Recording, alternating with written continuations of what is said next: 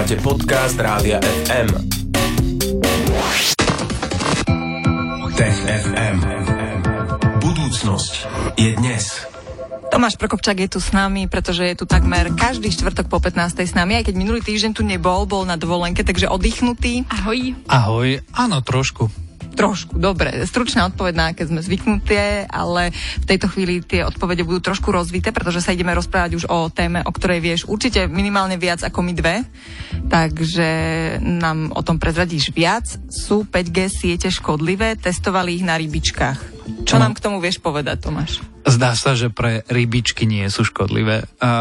Keďže práve zažívame nástup 5G sietí, postupne sa implementujú, zavadzajú ich štáty. Začala aj debata často v konšpiračných kruhoch o tom, že 5G siete spôsobujú to a tamto a oné a všeličo. No a samozrejme veci robia to, čo veci robia vždy. Čiže si vymysleli experiment, ako otestovať bezpečnosť vyžarovania alebo radiácie, ktorú spôsobujú 5G siete. No a skvelý modelový organizmus, na ktorých sa testujú podobné veci, sú rybičky. Konkrétne v Slovenčine sa to volá, že daný opruhované, taký ten zebrafish klasický. A prečo oni sú také dobré na to? Pretože sa dobre pozoruje ich vývoj od embria až po dospelého jedinca, relatívne rýchlo a často a rady sa množia, ale zároveň na úrovni genetiky a fungovaní základného vývoja niektorých mechanizmov, ktoré sú, sú dobrým modelom pre ľudí, pretože mnohé veci pri vývoji organizmu majú ľudia a paradoxne rybičky zrovna tieto spoločné. Tu som vôbec teda nečakala. Ja som toto tiež nečakala, ale môžeme sa pozrieť bližšie na to, ako ten experiment prebiehal, ten výskum?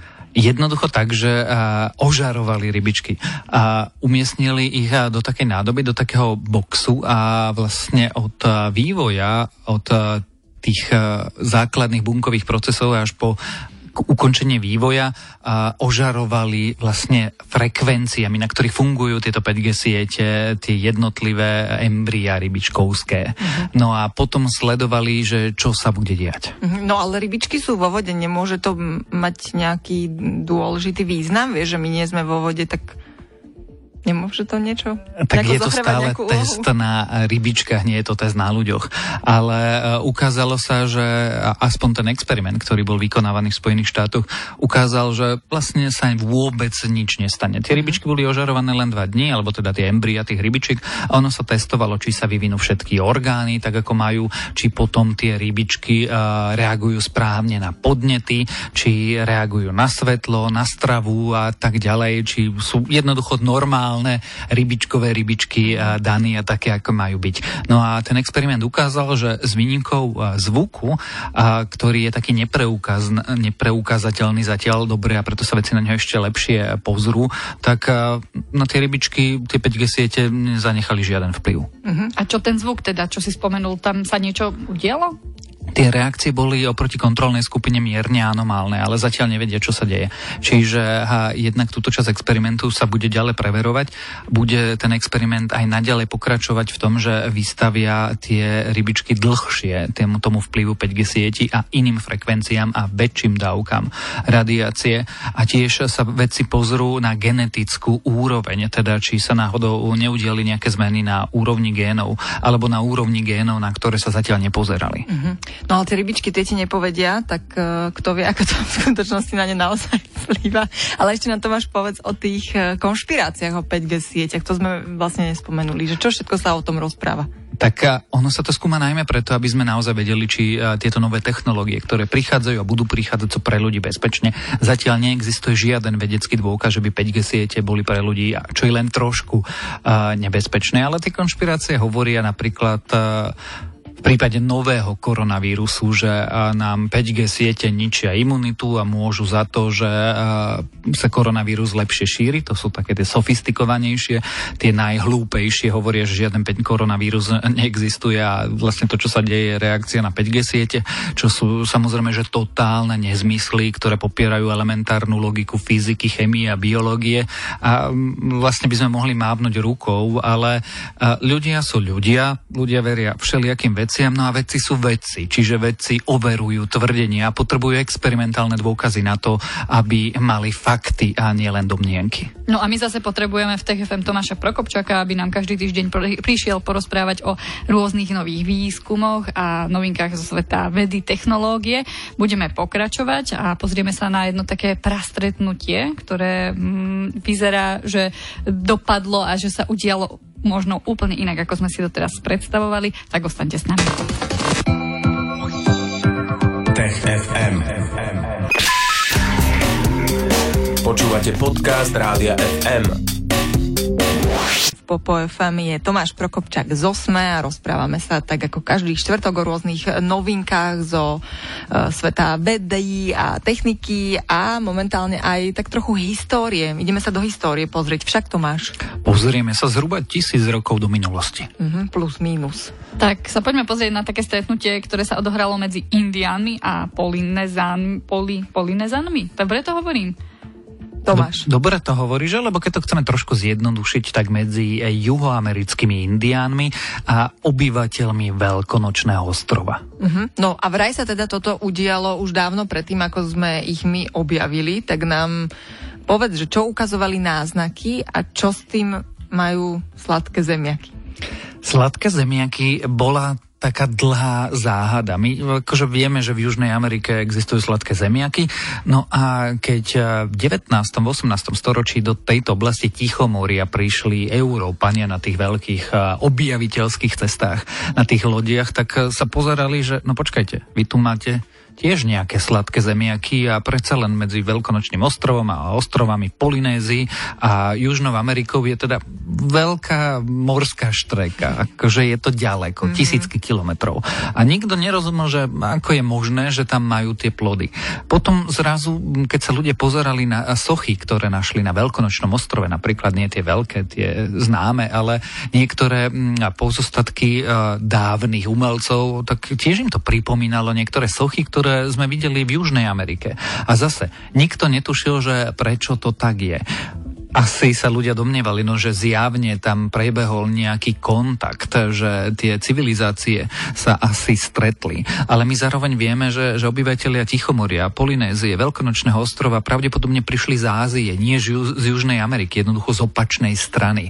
No a teraz vedci a zdá sa podľa všetkého konečne vyriešili záhadu, čo sa kedysi stalo. No tak poďme sa na to pozrieť, ako to vyriešili, čo sa stalo. My dnes vieme, že, že v Južnej Amerike v časoch tisíc rokov dozadu, povedzme, prebiehal čulý morský obchod.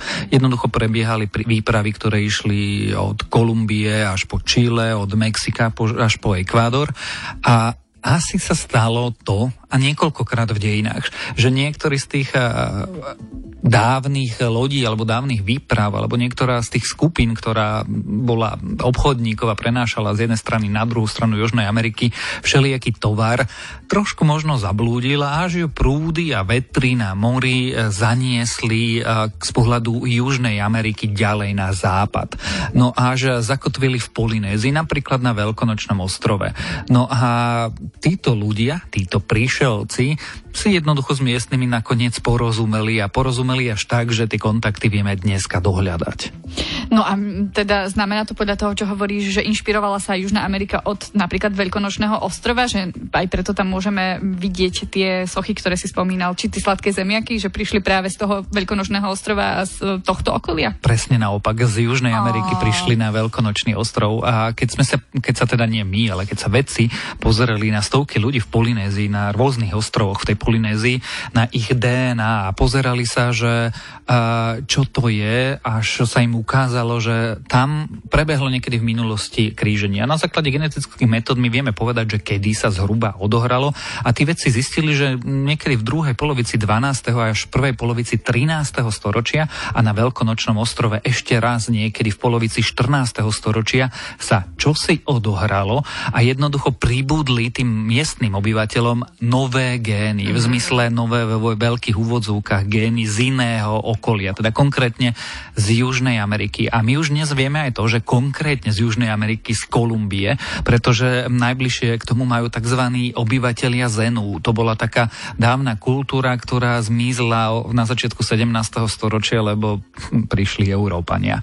No a pravdepodobne obyvateľia tejto kultúry Zenu uh, sa nejakým spôsobom dostali až do Polynézie, no a potom tam zostali žiť a výsledkom sú zmiešané gény dávno pred tým, ako Európania dorazili na tieto miesta. Mm-hmm. Tomáš, teraz iba úplne vymýšľam si, ale nemohla to byť e, úmyselná výprava za zmenou génov, vieš, lebo keď niekto žije možno na takom nejakom uzavretom priestore a dlho, tak e, aspoň teda vo filmoch to tak občas býva, že aj ideme na genetickú výpravu, vieš, hľadať novú krv. To je šarmantný, rozkošný spôsob, ako povedať, že, že je nám smutno a potrebujeme nových mužov a nové ženy, ale uh, asi ťažko, pretože niekedy v tom 11. 12. storočí ľudia o génoch, teda nechcem podceňovať miestnych asi obyvateľov. Asi o génoch nie, ale tak hovorilo sa, že treba novú krv do, vieš, keď sa tam krížia už všetci rodinní príslušníci, tak už teda potom aj sa rodia. Áno, to asi tušili, lenže máš trošku problém, keď si uzavretý na ostrove, všade okolo teba je len šíri oceán a blízke ostrovy. Aj keď si skvelý námorník, tak asi netušíš, že, že keď sa vydám 3000 kilometrov na východ, Netušíš, ale, ale netušíš, kým to neskúsiš, vieš? To je pravda, ale e, rozumnejšie, alebo teda jednoduchšie a preto pravdepodobnejšie vysvetlenie je, že stála sa nejaká náhoda pri niektorých z tých obchodných e, výprav nezahynuli na Šíromori, ale dostali sa až e, na tie Polineské ostrovy. No a tam... Kazíš romantiku, si, Ja viem, trochu ma to mrzí, ale toto hovorí tá vedecká štúdia, ktorá mimochodom vyšla v Nature, čiže najprestížnejšom, najprestížnejšom časopise, aký vôbec máme.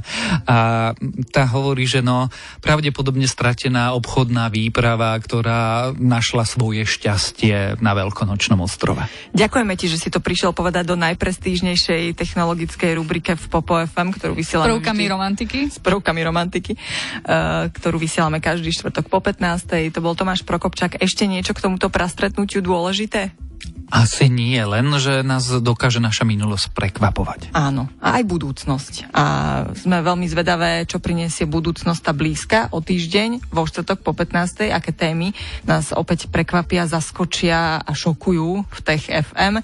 Tak si to určite naladte a samozrejme tie predchádzajúce vydania nájdete aj v archíve Rádia FM. Tomáš Prokopčak, ďakujeme ti a maj sa pekne. Ahoj. Ahoj. Ahoj. FM. Stream, živé vysielanie a playlisty nájdete na www.radiofm.sk.